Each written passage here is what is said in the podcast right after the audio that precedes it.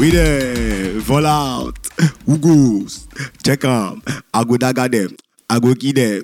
I go hammer them. I go scatter them. Scatter, scatter them. I go carry their hammer. I go hammer them. Only a few weeks ago, you know, I was the face of ridicule. Somebody say, Pastor, preach. Only a few weeks ago, everywhere you saw my players, you could be sure, say, no be for good thing. You could be sure that they were being bashed. But today, I can see everything turning around, everything turning around, everything turning around for Man U. United for life. Hi everyone, my name is TY. Uh, welcome on Clap Band and uh, Rant. I'm sure you noticed by now that there's, there's a change in my voice. I'll tell you why. Because that is even the most interesting part of this episode. The fact that the enemies try to inflict me with catarrh to make sure that I don't celebrate this resounding, this emphatic victory against a stubborn side like West Ham is the reason why this episode is very special to me. I was going to record after the game and I noticed some small discomfort in my voice. So I said, okay, I was going to let it be and then I'll try again in the morning. Uh, when I woke up, I noticed it was worse. And so I reached out to my producers and I'm like, bro, uh, this is what's going on. Uh, what are we going to do? And he said to go ahead and record like that. And I'm glad that I heeded to his advice because thinking about it now, would I have given these guys the satisfaction of not seeing me celebrate such an important win? No, now. So this is for all Manchester United fans worldwide. I am raising another glass of imaginary champagne for all of you.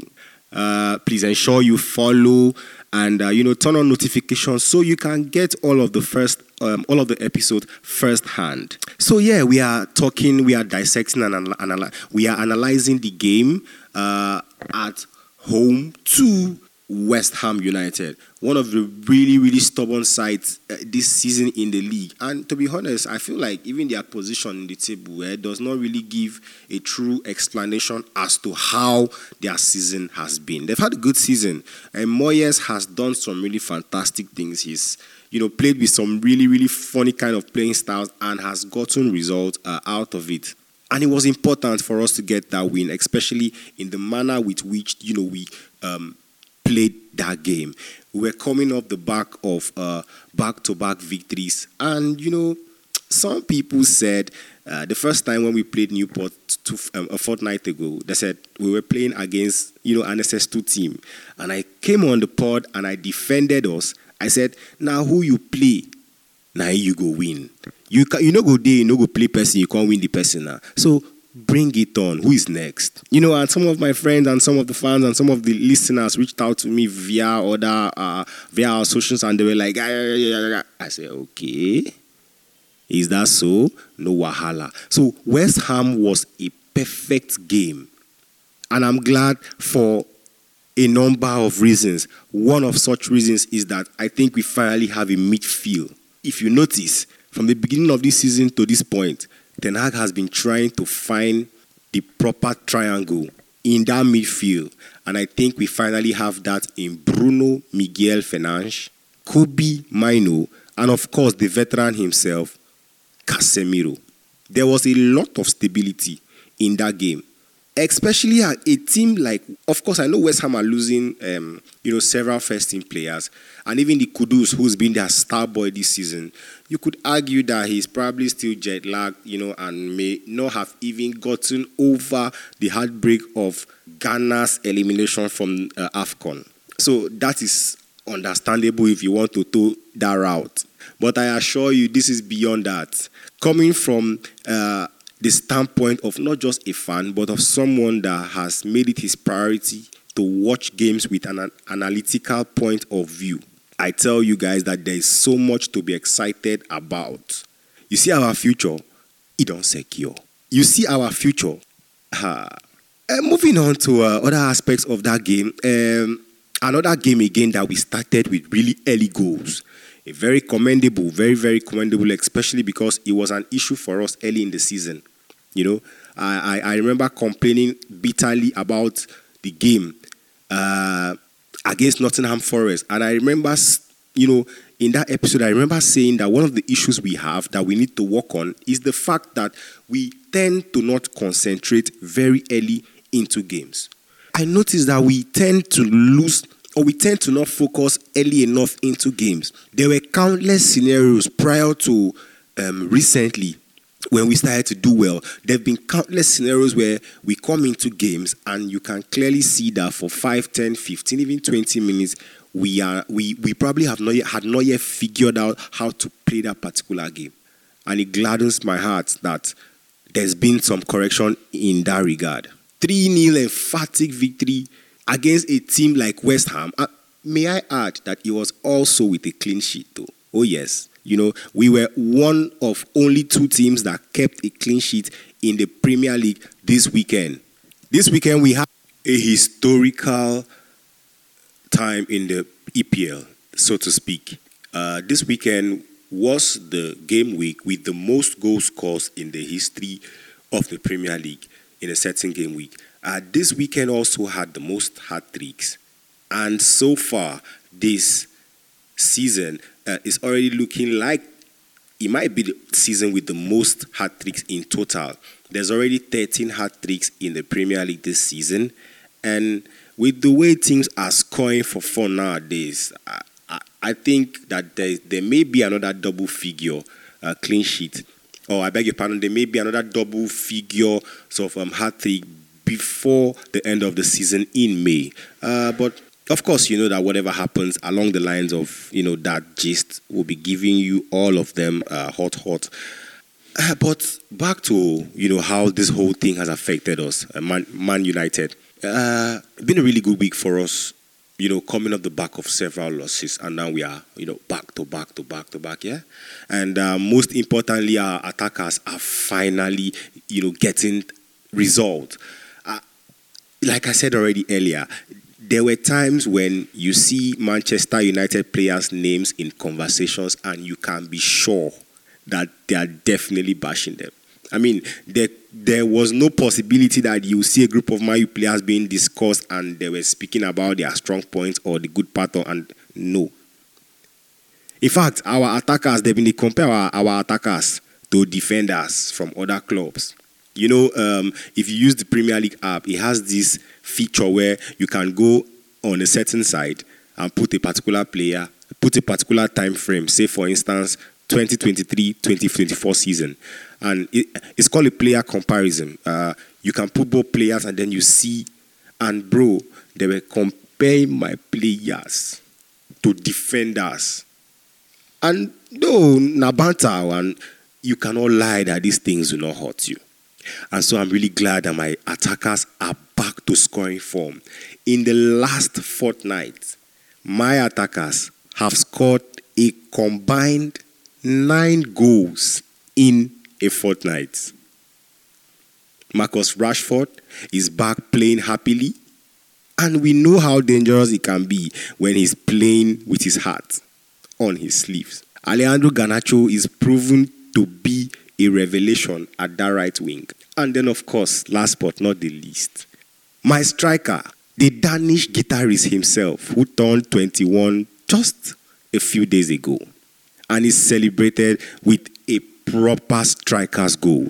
I almost shed a tear because you guys don't have an idea how long I've been desiring a striker that could do what he did. Was running on the ball, he kind of faked like he was going to shoot with his left. And of course, you go enter the faking now because you know, say, nine strong foot. And he just carefully rolled it to his right, pushed it once, pushed it the second time, and smashed it into the goalpost. Really proper, fantastic striker's goal. And like I said already, the boy, the hot. He the hot.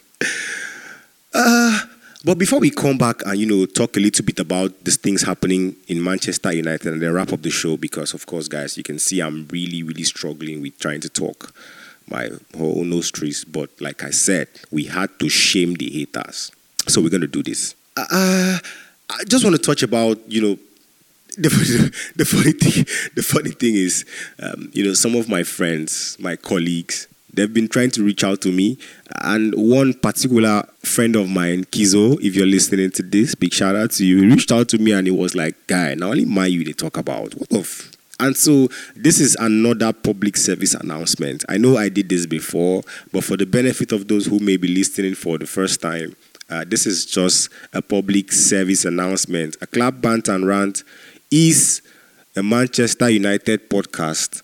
Club Banter Rant is the Manchester United podcast. So, of course, even though we're going to be bringing you all the hot trending gist from top clubs all around the world, the emphasis would always be on Manchester United. So, please enjoy Daku.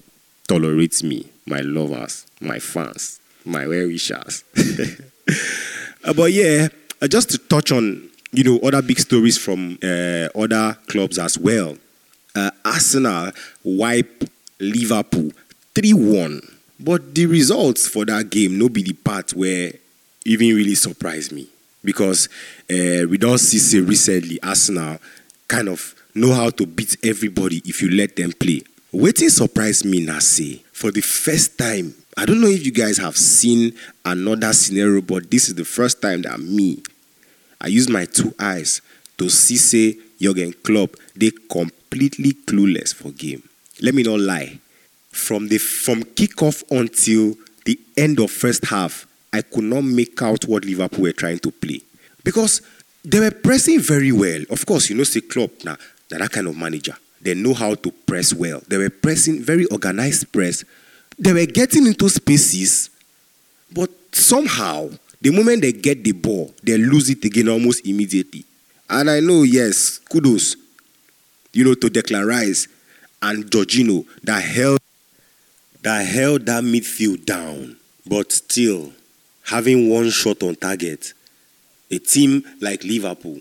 Congratulations to Arsenal, and it's commendable and all, but still, being held to only a shot on target is terrible. But anyway, uh, moving on from the um, negative side of things and you know leaning towards how Arsenal supporters would be feeling, I assume that this would this win would make them really happy. You know, because this win now finally puts them back in the title race. I know they were there before, but with the way that you know they had some shaky results and we started to doubt again because we know the history. But this win now finally puts them, you know, back in contention.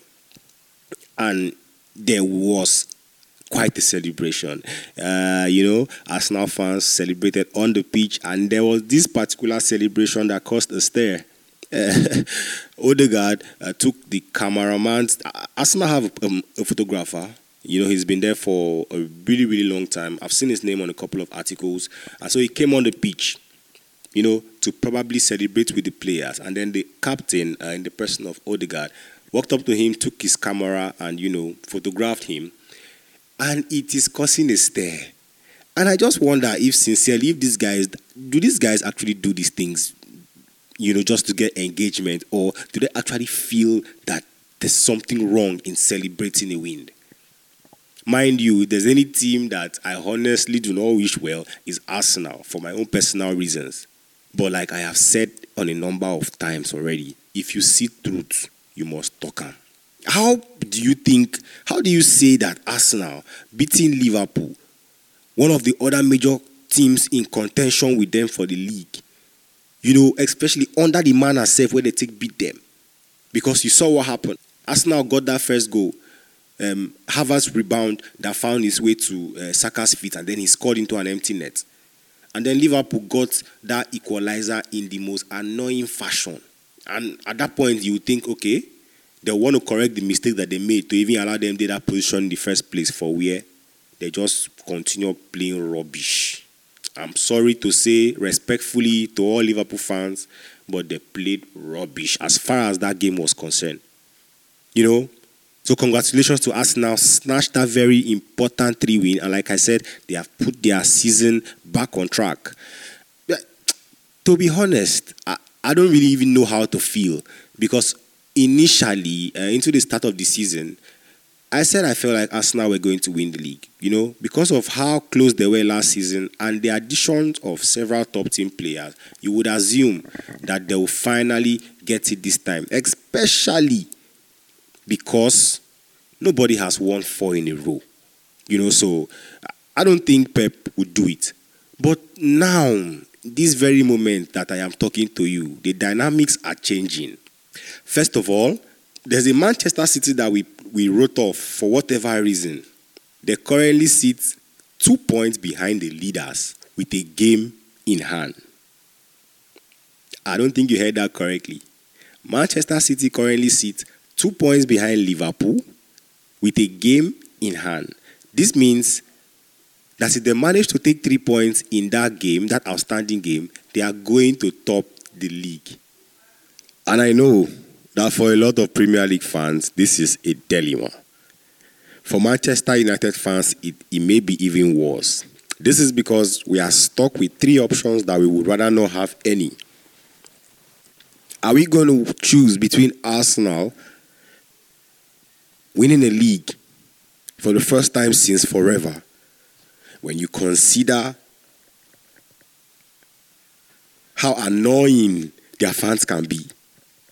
Or are we going to prefer Liverpool winning a 20th league title and equaling our only record and bragging rights? Last but not the least, would we rather have Man City win a fourth title in a row and annihilate every remaining iota of respect and history that we have? If you put a gun to my head, I know what I would choose. But what would you guys choose? I want you all to tell me your options in the comment section. Yeah, you can leave a comment in the Spotify section and also ensure that you please follow all our socials on TikTok is CBR with TY and on Instagram is Clap Pant Rant. Follow so you can drop all of your inputs on uh, the comment sections of our videos, our posts, and you can even DM me if you got some information you think you'd like me to know.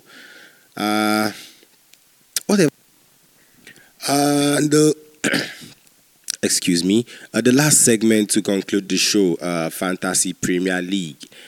If you're a first-time listener, uh, we try to spare a moment on every episode to shout out to the top you know, best performing member of our FPL mini league called La Familia. And uh, recently we've not done that. No be say because we no one do again. The reason has been that a lot of time we've had to record, you know, immediately after Manchester United games, and sometimes the week may not have been concluded. And of course, you know that we cannot report a best performer without the league or the um, or the week concluding. And so for this memorable weekend that had so many goals, so many players perform. For, um, Foden had a hat trick, Matheus Cunha had a hat trick, several other players scored braces, had goals and assists to their names, and it manifested in the average score for this week was a whole 57. So you can that can give you an insight into how well the week was. And uh, our top performer for the week are actually two managers. They had um, a draw score of 81, and I'm speaking about none other than drum roll. Sosa from the suburbs, brother. You're on 81 points along with Mechi Macobra. And may I add that Mechi's 81 point took him up one spot from the table from second, and he currently sits first on La Familia league standings. Thank you guys so much for hanging with me again. I'll see you next week.